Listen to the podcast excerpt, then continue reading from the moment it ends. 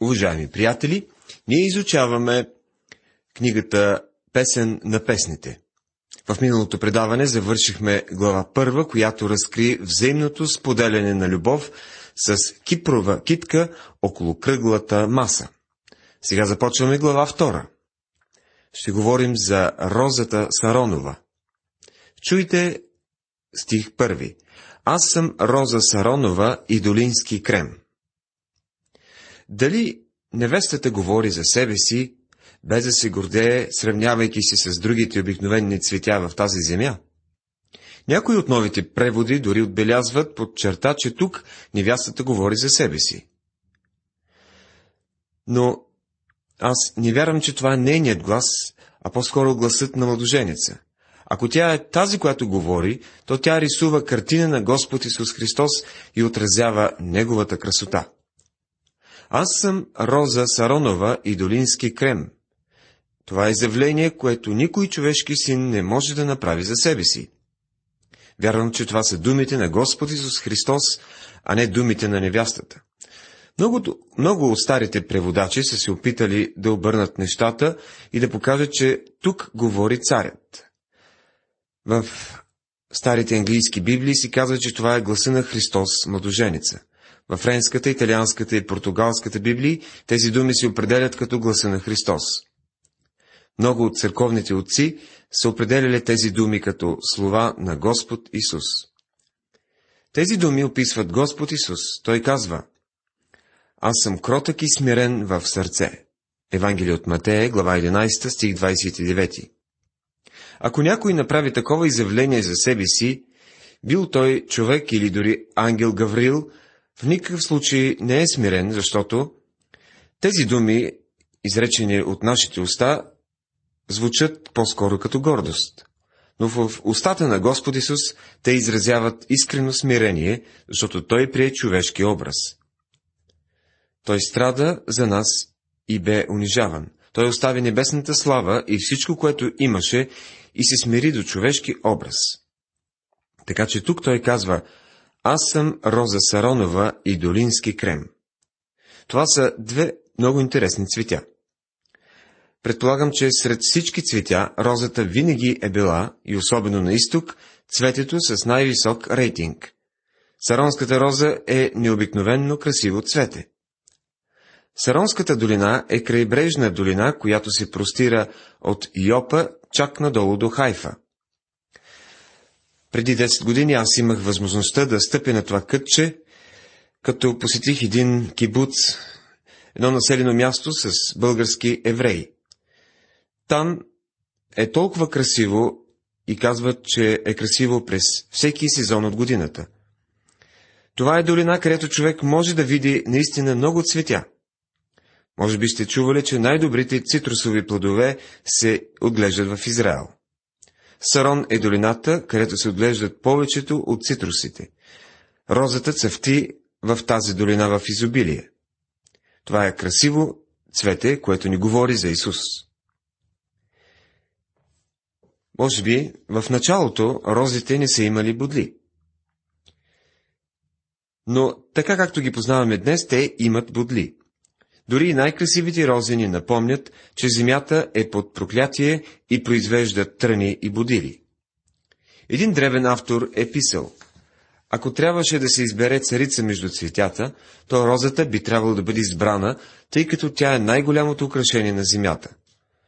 Едно от най-прекрасните растения – зеницата на цветята, красавицата на полето.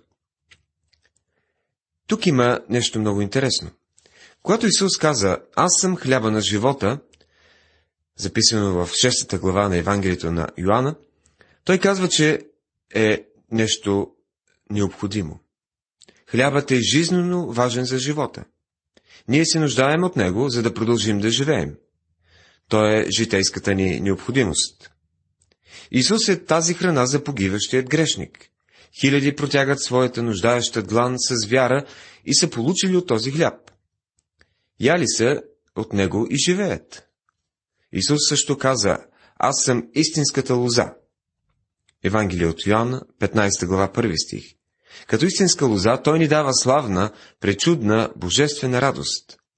Писанията казват, давайте спиртно питие на оня, който загива, и вино на огорчение духом. Книгата Притчи, 31 глава, 6 стих. Христос дава радост. Не алкохолна забрава, но истинската радост в Господа. Но когато казва, че е Роза Саронова, той представя себе си не като необходимост, но като обект на искрено възхищение и наслада за хората. Какъв прекрасен човек беше той на земята! Трябва да го съзерцаваме със сърцата си и да му позволим да изпълва мислите ни. Той е онзи, който носи със себе си истината и честността, чистотата и красотата, за които трябва да мислим. Докато ходеше със своите ученици през полетата, той им каза, разгледайте полските кремове как растат. Не се трудят, нито предат. Евангелие от Матея, глава 6, стих 28. Днес той ще каже на теб и мен. Виж саронската роза. С други думи, погледни на Исус. И откриваме същата покана в посланието към евреите. Затова, святи братя, участници на небесното звание, размислете за апостола и първосвещеника, когато ние изповядваме Исуса. Глава 3, стих 1 Размислете за Исус Христос. След като казва, че е Роза Саронова, продължава Аз съм и Долински крем. Това може би е долината Ездралон. В тази долина растат също красиви цветя. Всъщност, във всички долини има изобилие от цветя. По крайбрежието на юг до Йопа, в Йорданската долина и около Галилейското езеро. Кои са тези долински кремове? Има спорове, кое цвете точно отговаря на това описание. Стигнало се до заключение, че това са тъй наречените ириси. Ирисът расте в див вариант в тези долини и човек все още може да види много от тях. Тук може би си има предвид точно това скромно цвете – ириса. Исус е като красивата роза и скромният ирис. Аз съм роза Саронова и долински крем. И във втория стих продължава, както е кремът между тръните, така е любезната ми между дъщерите. Бонар пише за това следното.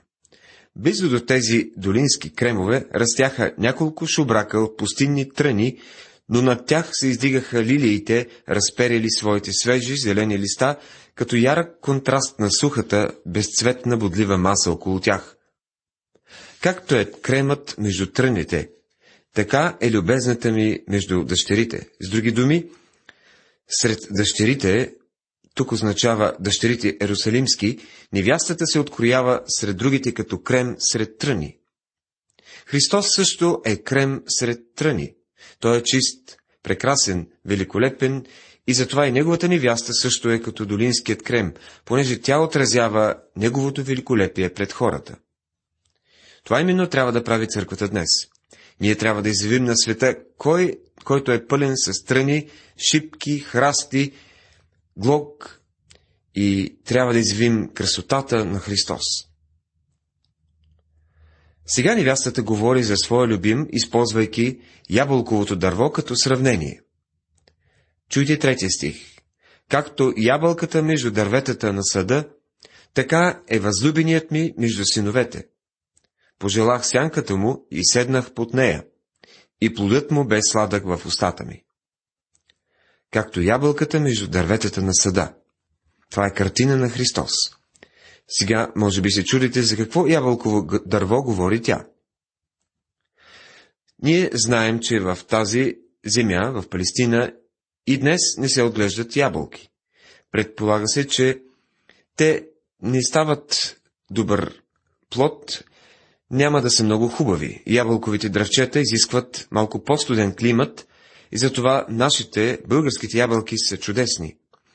Ябълката, за която се говори тук, всъщност е цитрусов плод и затова са ги използвали за окраса на сватбени тържества.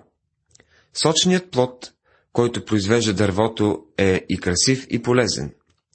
В долината на Сарон има цели цитрусови горички, които са известни с това, че дават най-добрите цитрусови плодове в света. Много години по-късно тези цитрусови дръвчета са били пренесени и заседени на други места по света. Но за Палестина те са типични местни дървета. Забележете, че невястата казва, невястата казва така. Пожелах сянката му и седнах под нея, и плодът му бе сладък в устата ми. Портокаловото дърво предлага такава гъста сянка. Той е един освежаващ плод. Христос е като тези прекрасни плодови дървета, като контраст на безплодните горски дървета. Доведеме в дома на пированието и знамето му над мене бе любов. Книгата Песен на песните, глава 2, стих 4. Това е историята на едно силуамско момиче, чието сърце е било спечелено от един овчар, който в последствие се оказва, че е цар Соломон, който идва да я вземе при себе си и да я отведе в своя дворец в Ерусалим. Сега той я отвежда в къщата за празненства. Във всичко това отново виждаме прекрасна картина на църквата, която ще бъде Христовата невеста. Тя също така разкрива личното взаимоотношение, което е възможно между Господ Исус Христос и всеки отделен вярващ. Доведеме в дума на пированието. Този стих вероятно гледа напред в бъдещето към последното празненство, което е наречено сватбената вечеря на Агнето. И ние с вас можем да бъдем там поради Божията благодат. Това ще е времето, когато ще получим пълно удовлетворение. Но вече Той ме е отвел на масата на спасението и на трапезата на общение с Него.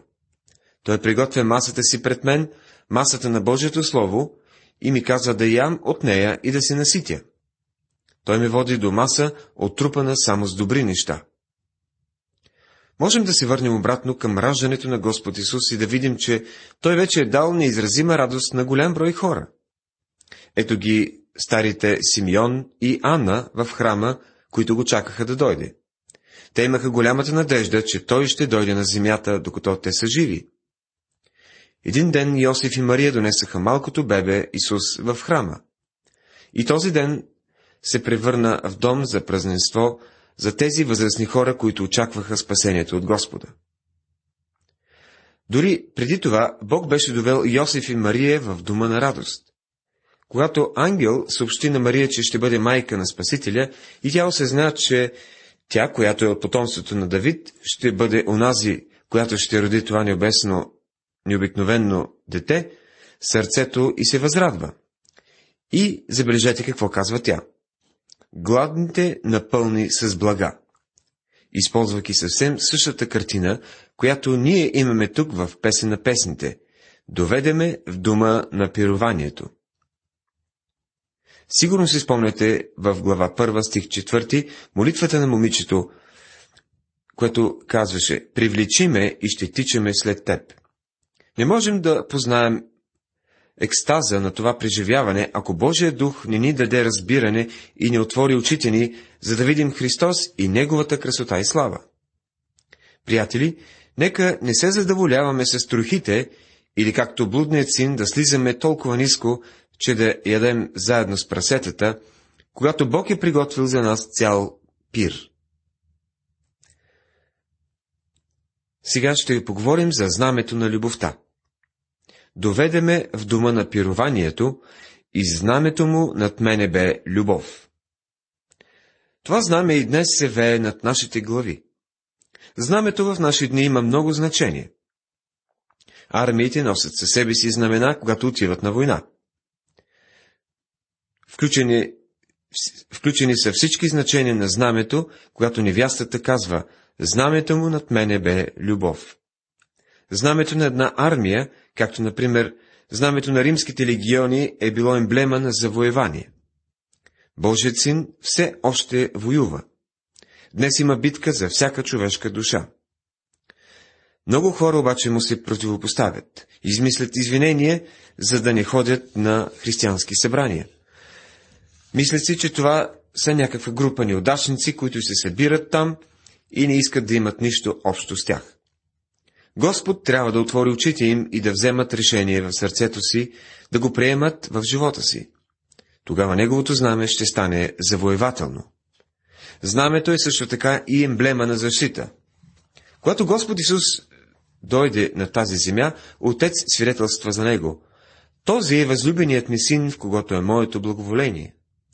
И неговите врагове не можеха да го докоснат, докато не дойдеше неговият час. Той беше защитен. Когато дойде времето, те го взеха и го разпнаха на кръста. Ние никога не ще разберем напълно колко ужасно беше това. И в този час той извика, Боже мой, Боже мой, защо си ми оставил? Евангелие от Матея, 27 глава, 46 стих. Неговите врагове си мислиха, че след като Бог го е оставил, те могат да си правят с него каквото си искат. Подиграваха му се, казвайки му, Упова на Бога, нека го избавя сега, ако му е угоден. Понеже каза, Божий син съм. Но Бог продължаваше да благоволява в своя син. Той беше доволен от него и го възкреси от мъртвите. Избави го от смъртта. И сега това знаме на спасение и защита е на тези, които му принадлежат. И Божият мир, който никой ум не може да схване, ще пази сърцата ви и мислите ви в Христа Исуса. Послание към филипяните, 4 глава, 7 стих. Той ще ви защити. А знамето също е и емблема на принадлежност. Можете да се запишете като войник.